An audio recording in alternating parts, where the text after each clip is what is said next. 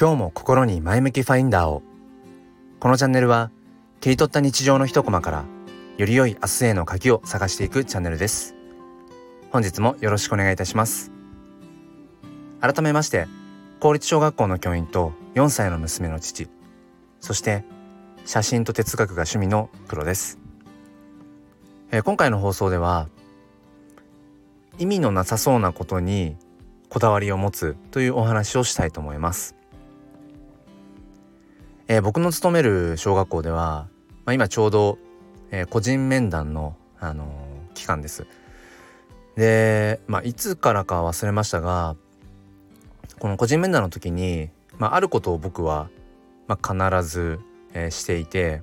まあ、していてというか、まあ、環境づくりですかねをしているんですけれども、まあ、何かというとえー、小さな音で BGM を流しておくということを、まあ、必ずこの個人面談の時間は行っています。であのー、まあなんかこうちょっとまあ意識したら聞こえてくるなっていうくらいのまあ音量でうんまあなんかいわゆるヒーリングミュージックちょっとこうピアノの音だったりえー、ちょっとこうアコースティックギターの音だったりもう本当にゆったりとうんなんかカフェで流れているようなそういった BGM をかすかに流しています。でなんでそれをするようになったかっていうとうんまあ2つ理由があるのかな。えー、一つはまず、まあ、自分自身がこうリラックスをするため。うん、まあそしてその来てくださったね保護者の方にも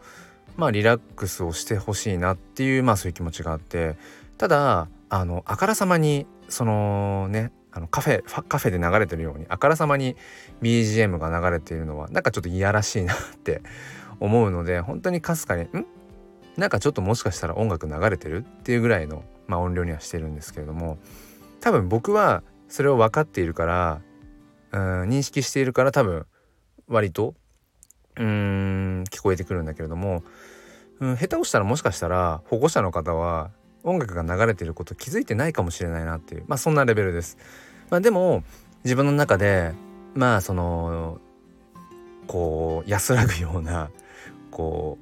う音楽がね教室の中でこうかすかに流れているっていうことを流しているってことをこう認識しているだけでなんとなくこう落ち着いてうんまあその個人面談にね臨めたりするので、まあ、結構続けています。でもう一つの理由としてはあのー、やっぱりそのねさっきの保護者の方にリラックスしてほしいっていう話にもつながるんですけど、まあ、どんなにそれまで普段こう連絡をね取り合ってるような保護者であってもやっぱり改まってこう対面して1対1になるとうんやっぱり構えちゃうんですよね、まあ、人だから。うん、だからうんお家の方によってはそのほぐれるまでにその限られたね個人面談のうん時間の半分ぐらいの時間を費やす場合もあってあようやくほぐれてきてなんとなく顔の緊張とかもうんなんか取れてきたなっていう頃にはもう終わってしまうっていう。うん、だから、まあ、ちょっと話がそれますけどあの面と向かって座るとどうしても人ってねこう構えてしまうからあの理想を言えば僕はいわゆるあのカウンターバーみたいな感じでこう横並びに座った状態でうん話ができれば一番リラックスするなとは思うんですけれども、まあ、よくねあの何て言うんでしょうこう男性が女性を口説く時なんかにこう対面して座るようなお店ではなくてカウンターバーみたいにこう横並びに、うん、座るような方があの口説きやすいなんていうねあの話もあったりしてちょっと話を戻します。えー、まあそんなこんなでまあどうしてもやっぱりねこう構えてしまうというところがあるので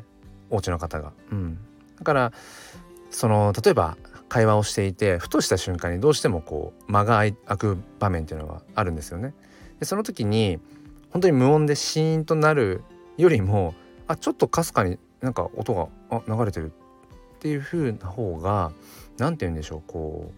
ううんまあ間が持つというのかなある意味で。もちろんその沈黙が続いちゃうような風にはねあのならないように、まあ、僕もその次の話題だとかうんなんかそういった 部分は心がけてるんですけれどもそもそもまず環境づくりというところでうんそういったあのまあかすかに音楽を流すっていうでも気づかれてないかもしれない。だけど自分の中では、うん、その空気づくりというのかな、うん。まあ、結局、あのー、音って空気の振動なので、うん、そういう意味では空気づくりっていうところにこう音楽を乗せて、うん、そういった空気環境にこう何ていうのかな包まれた状態であのリラックスして話ができればなっていうふうな思いで、えー、そんな風にしていますというお話でした。えー、もう一つのチャンネル「すっぴん哲学」では毎週土曜日朝5時半よりゆかりさんと共に、えー、教育や子育てについて、え、語り合っています。ご興味がある方は説明欄よりチェックしてみてください。本日も最後まで聞いてくださりありがとうございました。それでは今日も心に前向きファインダーを。